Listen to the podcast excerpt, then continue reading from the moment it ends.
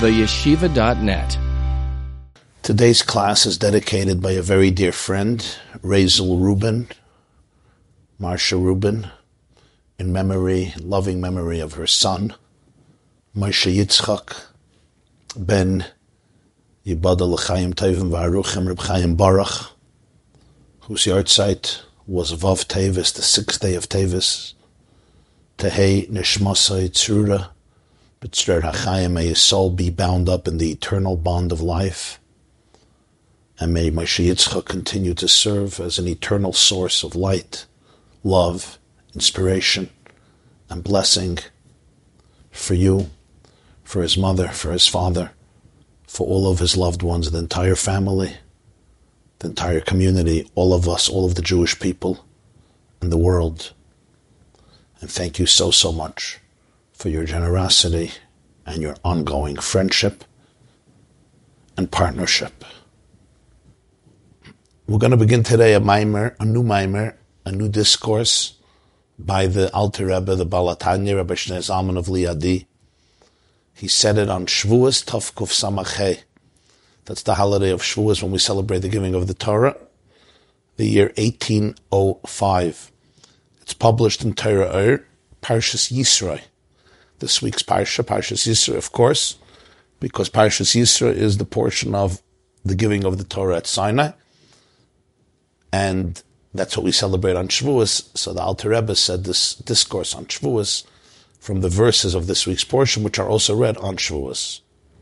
He focuses on one aspect which seems not very significant and not very essential to the whole experience at Sinai, and yet the Torah makes explicit mention of it, which means somehow it was very essential, and that becomes the focus of the Maimer. So let's begin inside, and we will try to open ourselves up to the inner world that the Alter Rebbe takes us on a journey into. He begins with the verse, this is Parshas Yisro, Perek Chav, Pasuk Tes Vav, Exodus chapter twenty, verse fifteen. It's the seventh section of the Parsha. After God reveals himself on the mountain, communicates the Ten Commandments to the Israelites, the Torah says, and we read, and this is the opening of this Maimer. V'chol ha'amroim es ha'kolos v'es ha'lapidim v'es kol ha'shofar v'gomer. The entire nation saw the thunder and the flames and the sound of the shofar, et cetera. The verse continues, they also saw the smoking mountain. The people saw, they trembled, they stood from afar. They said to Moshe, you speak to us. We're afraid God to speak to us because we might die. And Moshe calms them down and tells them not to be afraid. But it opens up how all the people see the thunder. That's kolos. They see the, the lapidim, the flames or the lightning, and they see the voice of the shofar. Lahavin to understand, lama haya kol hashofar b'matan Torah. What was the purpose of the sound of the shofar, which usually we translate as a ram's horn, what we use on Rosh Hashanah? What was the purpose? Why was there necessary to be a shofar b'matan Torah? It already says it earlier.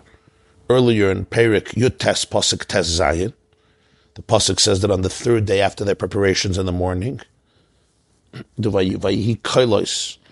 thunder and brakim and lightning, and a heavy cloud on the mountain, and the sound of the shofar was extremely powerful. And the whole nation trembled. The entire people that was in the camp, they shuddered. A few verses later, this is chapter nineteen, verse nineteen, Pasuk Yites, Vayhi kol hashofar chazak, Vayhi kol hashofar hoilech v'chazak moed, Moshe yedaber b'kol v'el, Moshe yedaber, Moshe yedaber v'elekim yanenu b'kol. Sound of the shofar grew continuously, stronger and stronger. Moshe would speak, and Hashem responded to him with a voice. So not once, not two times. Three times, if I'm not mistaken, the Torah mentions the shofar instrument as an accompaniment to the experience at Sinai. Asks the Alter Rebbe, Lahavin, Lahavin, Lama haya kol ha-shofar b'matan Torah. What was the point of the kol ha-shofar, of the sound of the shofar b'matan Torah? What's the problem? Was this a moment that required musical instruments? Furthermore, if you already want the musical instruments, is there no better, more suitable, more superior musical instrument? So two questions. First of all, where does the shofar come in here? So it wasn't a, a concerto. Why was there a need for any musical instrument, whether it would have been a shofar or a cello or a drum or a trumpet, trumpet, chatzotzeres, or a harp or a lyre or any other musical instrument, the piano? If you want to say, for whatever reason, that they, Hashem did want a musical instrument, so uh, the Mittler Rebbe, you know, this Maimer, I, I told you a few times, Alter Rebbe would write a Maimer. Alter Rebbe would say his discourses, and there were different students who would write it down. So you have the same discourse in different versions. So the Alter Rebbe's son wrote down the Maimer, and he also explains it. So he has an expression, he says, he says, there are other beautiful instruments, like a lyre and a harp, and the music is so much more sweet and elegant and appealing than the sound that comes out of the ram's horn. So if you really want to give me a musical experience, which is always beautiful, the explanation in this is, the sound that comes from the shofar, we all know, has a simplicity to it. It doesn't have the musical uh, sophistication, eloquence, appeal, beauty, exquisiteness, splendidness, like the kol, like the sounds that come from other musical instruments. Every musical instrument, a person sits and plays the piano, or a person is playing the violin, or the cello, or the harp, or the guitar. There's a certain nuanced Uh, vibe that emerges from the musical instrument. The shofar that Alter Rebbe calls kol poshet. It has a simplicity to it. You wouldn't call it a beautiful instrument. Generally, beauty we associate with harmony, but this is a simple sound. Do, do, do, do, do, do, even if you make it a little nuanced. He says, Omatel Eima. There's something else about it. It casts an awe. Shulkal charada. It's a sound that creates a tremble. The Navi says famously, Im yitaka shofar be'ir va'am lo yechiradu. The prophet Amos, in chapter three, he says, if somebody blows a shofar in the city, will the nation not tremble? Because the shofar doesn't create a sense of, of sweetness and beauty that pulls you in, that you melt in ecstasy.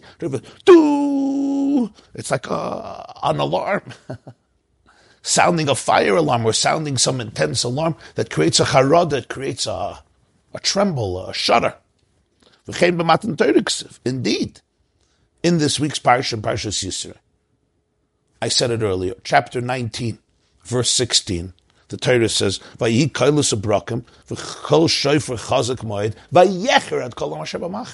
was a shudder, the nation shuddered from the sound of the shofar. So usually, sounds create what you would call a sense of tainug. The sounds, the voices that resonate from a beautiful human voice or from a beautiful instrument creates a tainug, a sense of pleasure, serenity, calmness. Those of you who are who are uh, sensitive to music and love music, you know, right? It's extremely calming. I don't think your first choice is going to be blow, blow me the shofar so I can calm down. Achal kolza nikra shofar, and yet it's also called shofar. The word shofar is interesting. What does shofar mean? So one of these different explanations, but one of them is al shem shapru ma'aseichem. This is in Medrash, Rabbah Parshas Emer, Vayikra Rabbah Parshas Chavtes. Chazal say the word shofar is associated with the word shapru ma'aseichem, which means enhance your actions, enhance your behaviors. Shuhu amam shech tainog. The word shapru is to add enhancement, splendidness to your actions. Shapru, to make it, to make it better, to elevate it, to enhance it, to inspire it. Your actions are fine, but you want to add more. Shuwa mamshech tainug, to add pleasure to your actions.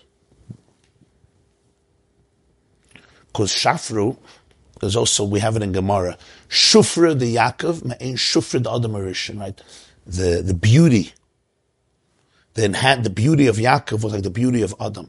So when the Chazal say that shofar comes with shapru ma'aseichem, it means to beautify your actions, to make them more appealing, more synchronized, more harmon- harmonious, more splendid. Shufra the shufra, the beauty of the beauty. In Aramaic, shufra, shofar, is beauty, which is associated with tainug, with pleasure. So we have here a paradox. On one hand, you said a shofar is the antithesis of pleasure and the antithesis of beauty. We don't associate it with other musical instruments that create such a feeling. On the other hand, the very name of shofar is associated with beauty and pleasure and harmony. And generally, pleasure is associated with harmony and beauty. What's the? How do we understand this? So Alter Rebbe says something very interesting.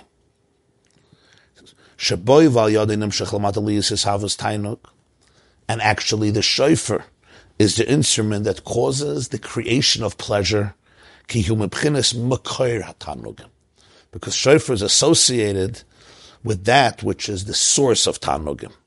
It's the source of pleasure. The shofar itself doesn't feel like an instrument of tainug, of pleasure, of delight. As he said, the opposite. The sounds are very simple and straight and direct and blunt and dense and tense. It creates a sense of awe and dread. But the reason for this is not because it's not associated with pleasure. It's associated with the source of tanugah, with the source of pleasures. It's associated with the makar, with the source of all of them. So therefore, it's not filtered into a particular instrument of pleasure. It's the makar hatanugim. It's the progenitor of the tanugim. And in the progenitor, you don't always have explicitly articulated the detailed manifestations of something. Sometimes when something is in its source, because it's so powerful, it can't be experienced as such. Later, it will be filtered and condensed into restricted revelations and manifestations, and then you'll feel the tainug, you'll feel the pleasure. Shofar is associated with tainug in its very name, shapru, but it's the source of the beauty. It's the source of the delight. It's the source of the ecstasy. It doesn't capture it in a particular, it doesn't capture a particular venue, an element of the ecstasy, and therefore, shofar, on one hand, doesn't seem like to be a regular musical instrument, which is just delightful and a pleasure to listen to. I don't know anybody that says, it was such a pleasure to listen to the shofar. I'm going to have the shofar playing at my son's bar mitzvah or at my daughter's wedding or at the next concert. There's a story that in Spain during the Inquisition, fourteen ninety-two, hey, I love from Rishon Beis, all the Jews were expelled from Spain, as you know, by Ferdinand and Isabella, the king and the queen. Turcomadeu, who then uh, led the horrific uh, Catholic, uh, Catholic Inquisition. And many Jews remained in Spain. They called them the Anusim, right? They had a different name for them, which is uh, inappropriate to say. But their, their name for them was the Muranos, which of course meant something else. But in Jewish literature, they're called the Anusim. Uh, they were forced to convert. And uh, they say that there were Jews who were part of the Spanish symphony at the time. And they had a concert that they called on Rosh Hashanah, and they put the shofar into one of the musical, into one of, into the arrangement of the symphony so that the Jews there could hear the shofar Rosh Hashanah. I found that very moving. Ah. They didn't want to give up on shofar. There was one of the chief rabbis of Israel. I heard this from him directly. And he told me that he was, uh, he, he was speaking and I happened to be there. I was the emcee. And he said that he met uh, the king of Spain and he gave him a shofar. And the king said, why are you giving me a shofar? And he said, five hundred years ago, we had to sneak this in into the arrangements of the symphony, the musical arrangement of the symphony, so the Jews who had to make believe they're Christians can hear the shofar on Rosh Hashanah. But now in Spain, you allow freedom of religion. And therefore, we could blow the shofar with pride and with dignity, without shame and without fear of torture and death. So this is what I want to give you as appreciation for the evolution of Spain and so many other countries. It was very moving. The king was moved. So, shofar, he says, it brings down the tainug. Lius is havas tainug. It creates the tainug. In fact, in the Maimorim of the Alter Rebbe on Rosh Hashanah, he explains that Rosh Hashanah is the time that we, so to speak, trigger and arouse God's pleasure in existence. It's not the time when there is pleasure that has to be revealed. We have to create the pleasure. In other words, we have to go to the source of the tainug, to the source of it. Oh, if you want to go to the source of something, you have to go back to the beginning. Back to the beginning, you're not going to have it in its full glory and manifestation because that's only after it's filtered down. Now we'll understand why they needed a shofar Matan Torah.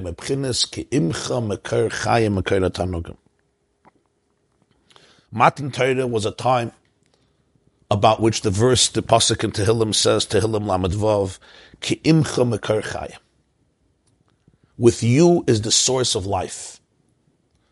We have to get in touch with the source of life, the source of all pleasures, not an individual pleasure that trickles down from the source. We have to go back to the source.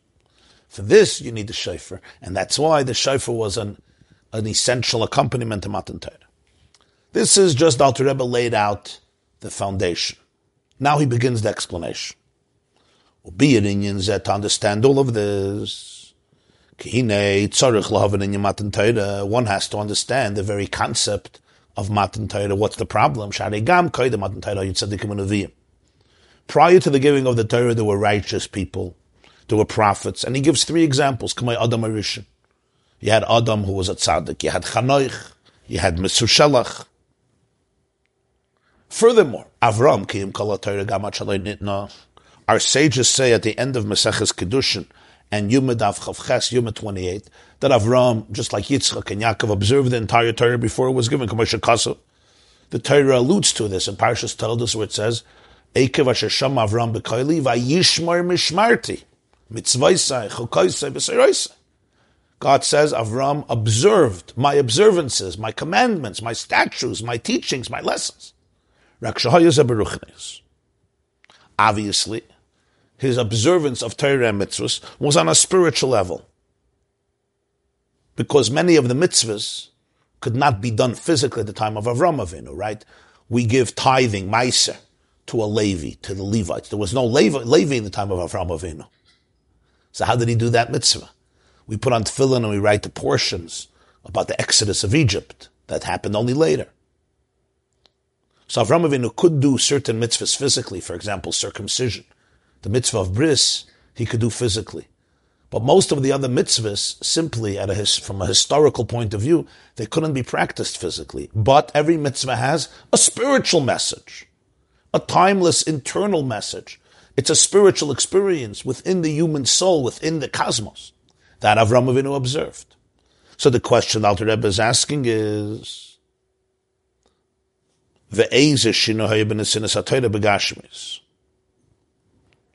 what happened? What was the change that allowed to be allowed there to be the giving of the Torah on a physical, concrete level? In other words, the Alter Rebbe here is asking two questions. Why was Matan Torah at the time it was? Why wasn't it earlier? It happened twenty-six generations after Adam and Eve. Why? There were good people then, there were good people before. So you say not everybody can accept it. But then also not everybody accepted it. The Jewish people accepted it.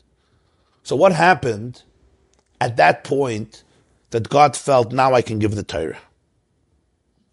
What was wrong with Chanoich, Mesushalach, Noach, Avraham, Yitzchak, Yaakov? None of them got the Torah. It had to wait so many generations. What's the reason for this? If it was a worthwhile endeavor, do it earlier. If not, why do it at this point? Then there's another detail. Our sages tell us that Avram did observe the whole Torah, but it was spiritual. So why did that stop? Why did God say, you know what?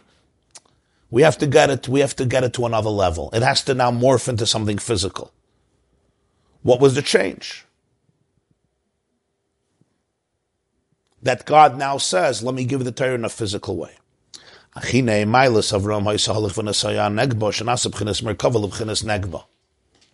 explanation is the uniqueness of Avraham Avinu is he uses here a pasuk. It seems like a technical pasuk, but it's anything but that. Avram Avinu, the Torah says, this is in Parshas Lech Lecha. It speaks about his journeys in the new land of Canaan. He continued to travel HaNegba, which is Negev, down Negev, which is down south. Avram Avinu came from Iraq, Turkey, Iraq. So he was traveling, Halach v'nasei HaNegba, literally, towards Bethel, towards Jerusalem. So he was traveling HaNegba down to the Negev, down south. Ultimately, he would move to Beersheva. But there's a spiritual idea here. He was always traveling on Negba. Shenasa b'chinas Merkava l'b'chinas Negba. In Kabbalah, Negba, the Negev, the south, is associated with chesed, with love. And the reason is because we begin with Mizrach, the east, from where the sun comes up. And the right of that is Darim, the south. The left of that is Tzafon, which is the north. So it says in Zohar that the right side is always associated with chesed, with kindness, with benevolence. The left side is associated with discipline, strength, severity. So Tzaf in the north is associated with Gvura, and Darim, the Negev, the south, is associated with chesed. So the Alter Rebbe says the spiritual meaning of the pasuk is, Halach v'nasaya ha-Negba. Avram was constantly traveling towards Negba. He became a conduit. Merkava is a chariot, which is a conduit. It's like your wagon, your chariot, your horse, which carries you. And a good horse has a very close relationship with the rider of the horse, because the horse expresses and becomes a manifestation of the zeitgeist and of the desire of the rider. You know, real horseback riding is, is there's deep kinship, because horses are very sensitive to the person who's riding on the horse. So a Merkava represents the horse or the wagon, the chariot. It becomes a conduit for you. So Avram Avinu becomes a conduit for God's love, a conduit for God's compassion. And we always talk about being an ambassador of, of God's love, being an ambassador of love, light, and hope. You've heard that before. So Avram Avinu, this is the concept, Halach v'nasaya ha-Negba. He's always traveling towards this place. V'ad she'nasa merkava yetamed b'chinas halach v'nasaya. But it's a journey. You don't just become a conduit one day. We grow into it. You're always traveling. Even Avram Avinu, it's not like you're born perfect. That doesn't exist. We're always on a journey. It's a beautiful idea. Halach v'nasaya. You're always on a journey towards where? But you need a destination. Destination is ha-Negba. Until he becomes a complete, seamless conduit. There's a seamless flow between the energy of love and Avram Avinu's very presence, Avram Avinu's body, Avram Avinu's mind, Avram Avinu's soul. And he says the words are halach v'nasaya. Dahainu b'chinas ratzay v'shayv. There's always a flux. Halach v'nasaya. There's going and there's coming back. What is this? This is the concept of ratzay and shayv. Halach is the concept of going, as we will see, like ratzay, which means yearning, longing, running. And nasaya is shayv, is returning. Like the gabei chayis hamerkava, ksiv hachayis ratzay v'shayv, umadregas avram ha'isalamaylam amikra b'shem halach v'nasaya. The expression ratzay and shayv is a very famous expression in Kabbalah and Exodus. It comes from Ezekiel's vision, known as ma'aseh merkava. Yecheskel in chapter one, verse four says, "V'hachayis ratziv v'shayv." The angelic beings are running and returning. They're longing, they're yearning, they're aspiring. Ratz, it comes from the word ratz, have a ratz, you should run. Or also from the word ratzain, desire, aspiration, a longing, a yearning, a pining.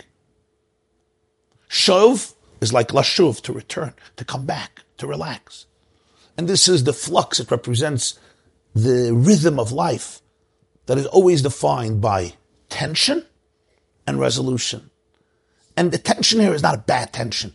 Tension here is not a tension of, of, of anxiety and, and, and despondency and confusion. The tension is a tension of wanting to move, ambition, aspiring, realizing what is beyond me, and therefore triggering a sense of ratzai, a yearning. And then there's shuv, there's embracing what I have. This duality is essential to the rhythm of life. Right, as the Alter Rebbe explains in some of his discourses, are very the very beat of life, the heartbeat is based on Ratzav V'Shoiv. There's the expansiveness, the expansion of the heart, and then the retraction of the heart. The same is true with our breath, the breath of life. Right, there's Ratzav and there's this Shuv. The person inhales, the person exhales. So, Ratzai and Shuv are not small things. It represents the rhythm of life. There is a rhythm and there is a flux of Ratzai and Shuv. And life is always about embracing those two states of mind. There's a state in which I feel contracted, which of course allows the blood to be released from the left ventricle of the heart and carry all of the nutrients and oxygen to the blood around the entire body. And then there's expansiveness. The same is true with the breath of life. The same is true spiritually. So the Alter Rebbe says as follows. If you could put yourself on mute because there's some commotion coming from uh, from the Zoom, we would appreciate it. I would do it on mute, but if somebody wants to ask, I don't mind if people ask. But if you could just put yourself on mute, you, mute, thank you. So the Alter Rebbe says as follows. By the angels of the chariot, the expression is Achayis Ratzei V'Shoiv. Avram was beyond them. Avram is deeper. So over there, the expression is Halach V'Nasaya. Ratzei V'Shoiv and Halach Ratzei V'Shoiv is on a lower level, and Halach V'Nasaya is on a higher level. Halach is Ratzei, Nasai is Shuv. Umawin in Ratzei V'Shoiv. What's the concept of Ratzei V'Shoiv? What is it? Says the Alter Rebbe, Hine Ksiv. The Pasuk famously says, this is a verse in Job, chapter twenty-five, E of Perik Chafei, Oiseh Shalom B'Mraimov. We say it every day, a few times a day. God creates peace among his heights, B'Mraimov, right? We say after davening, Oiseh Shalom B'Mraimov, Hu Yaseh Shalom Aleinu V'Alkal Yisrael. But where does he make peace? B'Mraimov. B'Mraimov, the word Maraim means heights. Elevated spaces. So Chazal say, the Medrash Rabbah says in Shir Hashirim, Sheyesh Eish Umayim Ve'en Amayim Chaben Aseish. God said, the, the Medrash says God has different angels. He has the angel of fire and the angel of water. Malach Michal is water, Malach Gavriel is fire. Sar Shal Mayim, the spiritual guardian of fire, spiritual guardian of water. Usually they should be conflicted with each other. Fire and water don't make peace easily. Either the fire dries out the water, evaporates in the fire, or the water extinguishes the flames. They can't live together. Comes the Medrash and says, Oiseh Shalom B'Mraimov. In God's height, there's Eish and Mayim Ve'en Amayim Chaben Aseish. And the water does not extinguish the flame. The flame is intact, the fire is intact, and the water is intact. V'lechayde, and they move and ask, what does this mean? What does it mean in God's heights? There's fire and there's water. And that the water essentially would have extinguished the fire and God has to come and make peace. Obviously, these are metaphoric ideas. What's this idea? There's water and our fire. And the water is a threat to the fire, but Hashem has does something special. Oiseh Shalom, he makes peace. What is the idea? Obviously, the properties of, of physical fire and water are something that happen in our world, in our consciousness, in our reality. But yet the Medrash seems to apply that this is relevant to Hashem's own inner transcendent domain. Oiseh Shalom B'Mraimov, in his heights, not just here. The explanation is the Eish Mayim Hinim Chines Ratzi V'Shoif. Fire and water represent Ratzoi and Shoif. Fire represents Ratzoi, yearning, longing, and water represents Shoif, returning. You don't have to look far. Fire is always rising, and water is a liquid that's always looking for the lowest surface. It's always going to go to the lowest surface. Fire is always going to be rising. Says the Alter Rebbe, Kenoida, it's known. And when he says it's known, it means that this is discussed in various works in Jewish, in, in Jewish mysticism. You have it in Jewish philosophy, Machshava, Kabbalah, Chassidus. She Yisoid Ha'esh Belev. It actually comes even from earlier. Yisoid Ha'esh Belev. The element of fire is rooted in the heart. Shesham Hatzimoyen B'chinas Ratzoi. That's the place of thirst, which we call Ratzah yearning, K'maimer, as we say, in Sefer Yitzira, the oldest Kabbalistic work, Sefer Yitzira, the first chapter, Im Ratz Libcha, Libcha Daika. Sefer Yitzira says, if your heart is running, come back to oneness. We'll soon see what that means. Im Ratz Libcha, Shuv La'echad, or Shuv La'acher, different versions. But the expression is Ratz Libcha, if your heart is running, your heart is racing. This, this sense of thirst is felt vividly, in a very visceral way, in the human heart. B'chinas ratzah, libcha daika. Im ratz libcha. Person often feels that experience of, of tension, of, of, of craving, of yearning, of thirst, longing in my heart. V'hainu, what does this mean spiritually? So this is Eish. Eish is going to be ratzah. I'm here, but I want to go higher. Mayim, water, is going to be shuv. It's going to be coming back. Returning. The Gemara says, Mayim yardim and makam gavoy l'makam namuch. Water always descends to a lower place. What does this mean in a person's life? We need the we need the balance in our bodies between fire and water. We need both. You need the element of fire. The element of fire is the element where there is tension. Fire is never content. Fire is never smug. Fire is never complacent. You never tell the fire, just stay in one place and don't move. Just relax, ground yourself. That's not fire. You want me to be fire?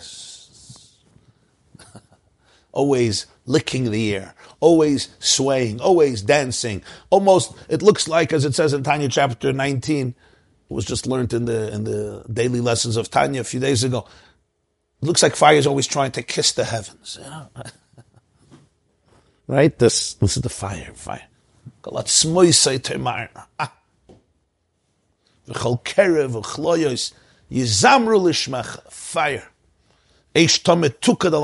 It has to be a perpetual fire on the altar. Ayid is fire. Fire. The house of Shalom. I once heard a story from the Rebbe. Such a beautiful story. I remember when he said it. It was Parshas Zohar. I think eighty-eight or eighty-nine. And the Rebbe said a story about his uh, his wife Zayda, the Rebbe Rashab, the fifth Lubavitcher Rebbe, was Reb Shalom, Kveit Kedushas Admur Reb Shalom Dov Ber Schneerson, the fifth Rebbe in the dynasty of Chabad. He passed away in nineteen twenty, Beis Nissen. He had an older brother. His older brother they called Razo, Reb Zalman Aaron. Reb Zalman Aaron. Reb Zalman Aaron was a few years older than he. They grew up in the house of a Rebbe. They were grandchildren of the Tzemach Tzedek, the grandson of the Baal Tanya. And their father was Reb Shmuel, the Rebbe Reb Shmuel of Lubavitch, known as the Rebbe Maharash. He passed away very young. He was forty-eight or forty-nine. And then his middle son, the Rashab, Reb Shalom Ber, succeeded him as the fifth Rebbe of Chabad. The Rebbe Maharash was the fourth, Tzedek was the third, and the Rebbe Rashab was the fifth. So the Rebbe said that the Rebbe Rashab and his older brother, the Razal, you know how children play house. And you copy mommy and tati, there's a tati, there's a mommy, there's an older sister, there's an older brother. And they were playing house. But what type of house were they playing? They were playing the house of a Rebbe and a chassid. So the Razal was the Rebbe, and the Rashab was the chassid, the younger brother, and he comes to see the Rebbe to ask advice. So there's different stories of what happened. One of the stories that Rebbe said was that Rashab came into his brother, who's acting like a Tikkun Rebbe, and he says, I have a question. Vos is Ayid? What is a Jew? So his brother says, remember his brother was a little kid. They were both little kids. His brother says, Ayid is fire.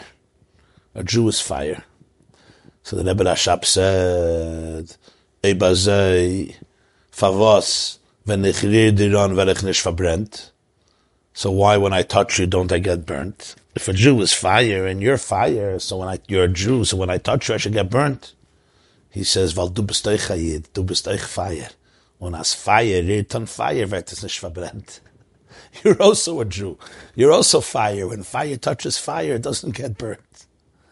When something else touches fire, it gets burnt up in the fire. When fire touches fire, it goes up in the fire. It sinks with the fire, becomes one with the previous fire.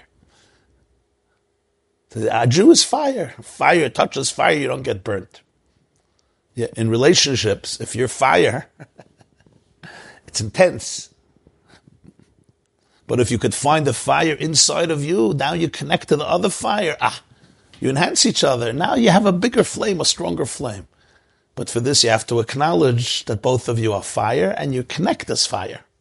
Then it's amazing. Then it's a very passionate relationship. If one is fire and the other one is water, now you have to know how to bring this relationship together. We'll see soon. So this is one element of Jewish life. It's called the fire of life. Ayid is fire. I wake up in the morning and I say, today is going to be a great day. A fiery day, a passionate day. I had a Zayd, his name was Reb Gershimber Pahare. He was a chassid of the Tzemach Tzedek, of the Rebbe Maharash, of the Rebbe Rashab. He passed away, Tov Reish Nun Ches, seventeen ninety-eight, seventeen ninety-seven. His name was Reb Gershimber, my father was named after. Reb Gershimber Pahare, they called him.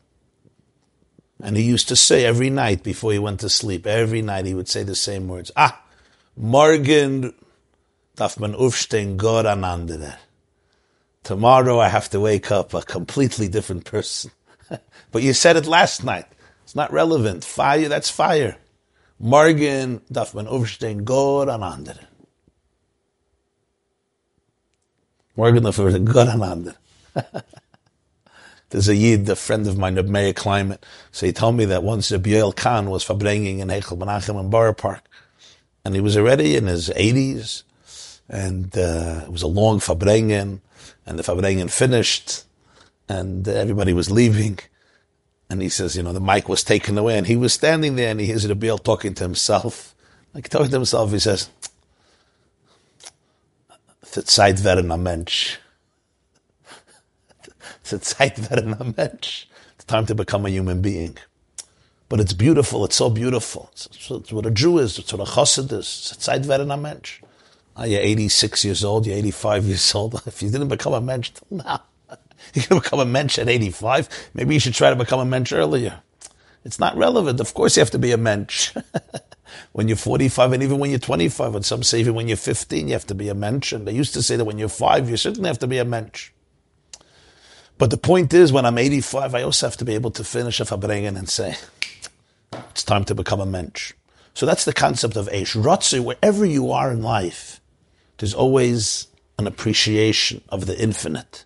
And therefore there's the longing to the deeper, to higher, to greater. That's one element. That's the element of fire that's rooted in the heart. The hearts, the heart. A beating heart is a heart that's not standstill. We all know in a hospital when you look at the monitor, you see that the heart is straight. We know what that means, right? Chalila v'chas. Means you have to call the Chevra Kaddish. Spiritually, it's also true. The heart is in flux. Uh, there's, um, there's rhythm, there's a dynamic, there's movement. And now he gets in deeper into this. V'hainoi de bina liba. The expression in Zoyar, Tikkuni Zoyar, bina liba. Actually, those who say Pasach Eliyot Friday, this is in Pasach Eliyot, the introduction of Tikkuni Zoyar. Bina is associated with the heart. V'sein b'libeinu bina. What, why bina? B'libeinu bina. Why? She'yasem eliboi. The person has to take it to heart v'yizbeinu migdolus ein sof baruch hu, and meditate on the truth, on the infinite truth of the Ein Sof of infinity. When he says gdulas, he doesn't just mean great, that he's big. that he's muscular. That's not what he means, Gdulas. Gdulas here means the truth of it, the depth of it, the meaningfulness of it, of Ein Sof Baruch Hu. It's the essence of reality.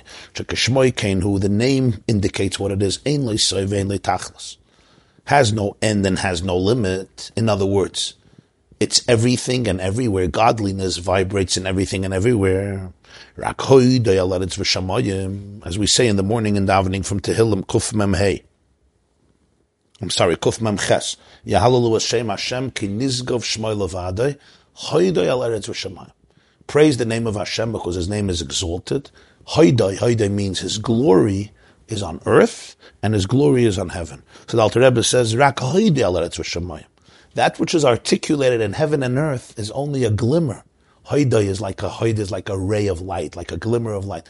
It's a glimmer. That's what's articulated in heaven and earth. O Malchus, Malchus Kalay Lam, and we say in Ashrei, Tehillim Kuf Mem Hey. Your Malchus is the Malchus of all the worlds, meaning your kingship is the kingship of all the worlds. Explain, he explains, Shakolay Lamim Chiyusim Bikiyum Bisavusaman Leshma Bchinas Malchusi is Barach. All of the worlds, their vitality, their existence, their very creation from nothingness to somethingness is something that comes from Malchus. It's Malchuscha. It's your quality of Malchus, of kingship. That is Malchus, Kol Olamim. That is the Malchus that pervades, that creates, that sustains, that gives existence and vivifies and gives vitality to all of the worlds. Shibchines ha'oreh ba'alma. And Malchus essentially represents hoydoi. It's like a ray. It's a glimmer of light.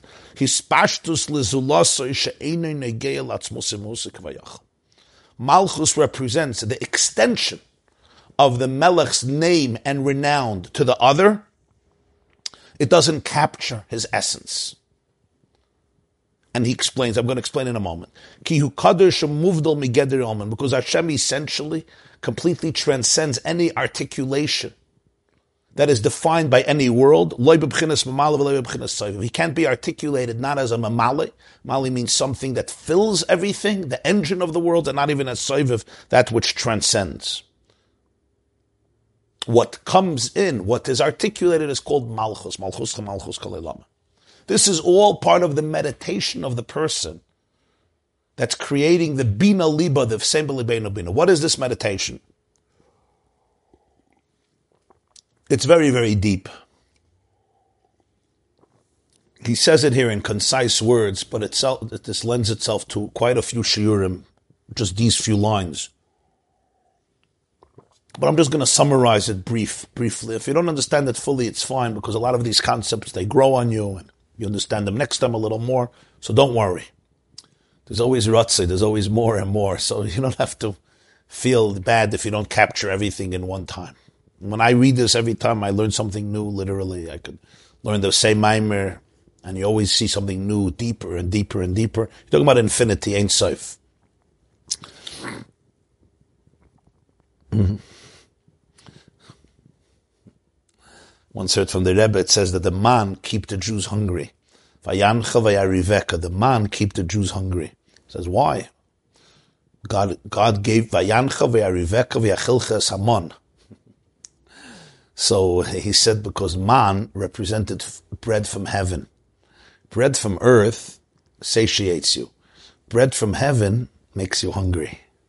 Because there's always, you feel that there's more. Bread from earth satiates you. Lechem and Hashemayim makes you hungry. The Rebbe said that that's one of the differences between learning Nigla and learning Chassidus. Because when you learn Nigla, it's more concrete. You feel like you could own it. So it satiates you. You went away with something. So when you're learning Chassidus, there's a hunger because you feel that you touched Bli Gvul, Ein Sof, infinity. And if somebody gives me infinity, the more I have, the less I have. Because the more I have, the more I realize the less I have. So there's a hunger. So that's the Ratzai also. And that's the Ratzai that he's talking about here. What is he saying with Malchus HaMalchus Kalei Lamed? That any way we define existence, you define existence as earth, you define existence as heaven, you define existence as physical, you define existence as spiritual. And the truth is, every day we define existence in more subtle and sophisticated ways. The journey of science and physics from thousands of years ago to this very day is constantly discovering deeper definitions of existence. And those words are used very, very precisely, deeper definitions of existence. They used to think that an atom is unsplittable, an atom is not divisible. They used to think that a cell is a pretty simple, uh, simple entity. Today we know that what is contained in one cell is mind, staggering, dazzling brilliance. So the definitions of existence are always evolving based on our tools that continuously expand. But as can, as they evolve and as you define existence from an external perspective, from a more internal perspective, from under a telescope, from beneath a, te- a microscope or t- from beneath a, a, a, a microscope or a telescope, these are all articulations of the divine energy, the way it's filtered and condensed and contracted in a way that it should be able to assume all these definitions. And that's what's called in Chassidus, ha'ar ba'alma. It's a glimmer, it's a ray. In other words, is it a true expression of Hashem? Yes, it's a genuine expression of Hashem.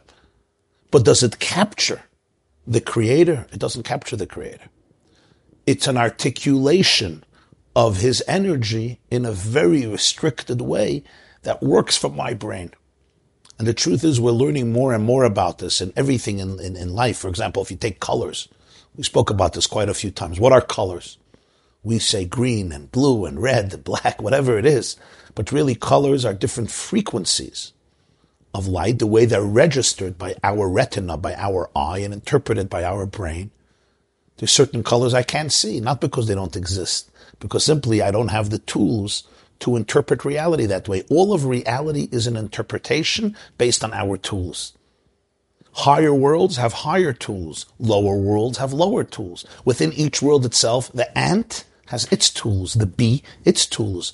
The elephant, its tools. The rhinoceros, its tools. Every insect, fish, mammal, bird, and homo and the human being has its tools. I have my tools, you have your tools. And based on those tools, we interpret reality. That is all Malchus Chamalchus Kalei Lama.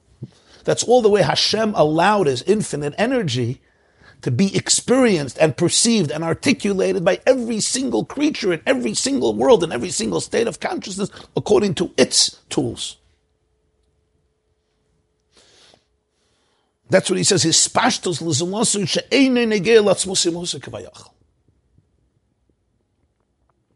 way it's expanded, the way it's articulated in a way that the other defines it in a particular way. It's like when you see me, you have a definition of me, but it's not based on me, it's based on you. Our, our judgment of other people, even positive judgment, is not based on them, it's based on us. I could see what I could see. What I can't see, I can't see. Even when I talk about myself, I talk about that which I could see based on my tools. And with this, you can go deeper and deeper. So he says, Malchus Chamalchus Kalei Lama. All the world is essentially Malchus. What's Malchus? A real leader doesn't get inner validation from leadership. It's not like if I don't get elected, I don't have value. If my self-esteem is based on the fact that I assume leadership of this country or this group, then everyone is in bad shape. Because then basically I need the people. And if I need the people, I won't be able to lead. I'm completely subservient to them. I'm scared of them. I'm needy of them. I need them for my validation. Real leadership is always about leadership. My validation is in space. Now I have to ask myself, what do the people really need? That's a very different question. So Malchus is not that which defines the essence. The true essence of the leader is the essence of the leader. I may not know anything about it. Malchus is the way the leader impacts the people, the way they perceive him. And sometimes the greatest of leaders, they had a very, very intimate personal life that nobody knew about. Not because they were hiding it, but simply because their leadership was something that they did not need to fill their voids. Moshe Rabbeinu didn't want to be a leader. He was completely fine. The Baal Shem Tov said he didn't want to be. Why? Because that's not what he needed for his life. He was an internal person. He was happy to serve God the way he served God. When they do become leaders, it's because of the people. So they ask themselves, not what I need, but what do the people need? And then the question of life becomes, how can I be here for the people? And that's not the same question like, how can I be here for me? Like a mother says, what does my child need right now? What my child needs right now maybe is I should get down on the floor and play Monopoly, or throw Frisbee, or make a smoothie together, or play a game, or have a shmooze, or go dancing, or listen to music, or take a walk, or go build a snowman, or a snow woman. That's Malchus. Malchus ha Malchus kalalam. All Ilamim is based on Malchus. What's Malchus? Malchus is leadership. What is leadership? Leadership is ask not what the people can do for you, ask what you can do for the people. And what I can do for the people may mean that I step away completely from my own inner rich world and tune in to your needs. And for this, I have to filter myself and condense myself, restrict myself in a very good way to be able to be there for you. So Alter Rebbe says, all of creation is that. Malchuscha, Malchus, kol olam. It's articulating infinity in a way that is suitable for each creature, for each consciousness, for each world. This is the point he's saying. And therefore you can't define Hashem as mamalik halalman. He is mamalik halalman, but that's Malchus. Even Sovav halalman, he transcends the world, he's above. That's also an articulation. Asher al kain, when a person really becomes aware of this, what does this create? A constant ratzi. There's always a longing. There's always a longing for more and more and more and deeper, because we feel that as much as this is being articulated, there's so much more that's not being articulated. As amazing as this leader is, I want to get to know more, right? Sometimes you read a book from an author, right? And you will, I would love to see who this person is. And hopefully it's not disappointing very often when you meet the person. When you meet the author, you meet the politician, you meet the musician, you meet the composer. You know, it's not as impressive. Because sometimes the book is much better than the author. But sometimes it's the other way around. The book doesn't even get close to the author.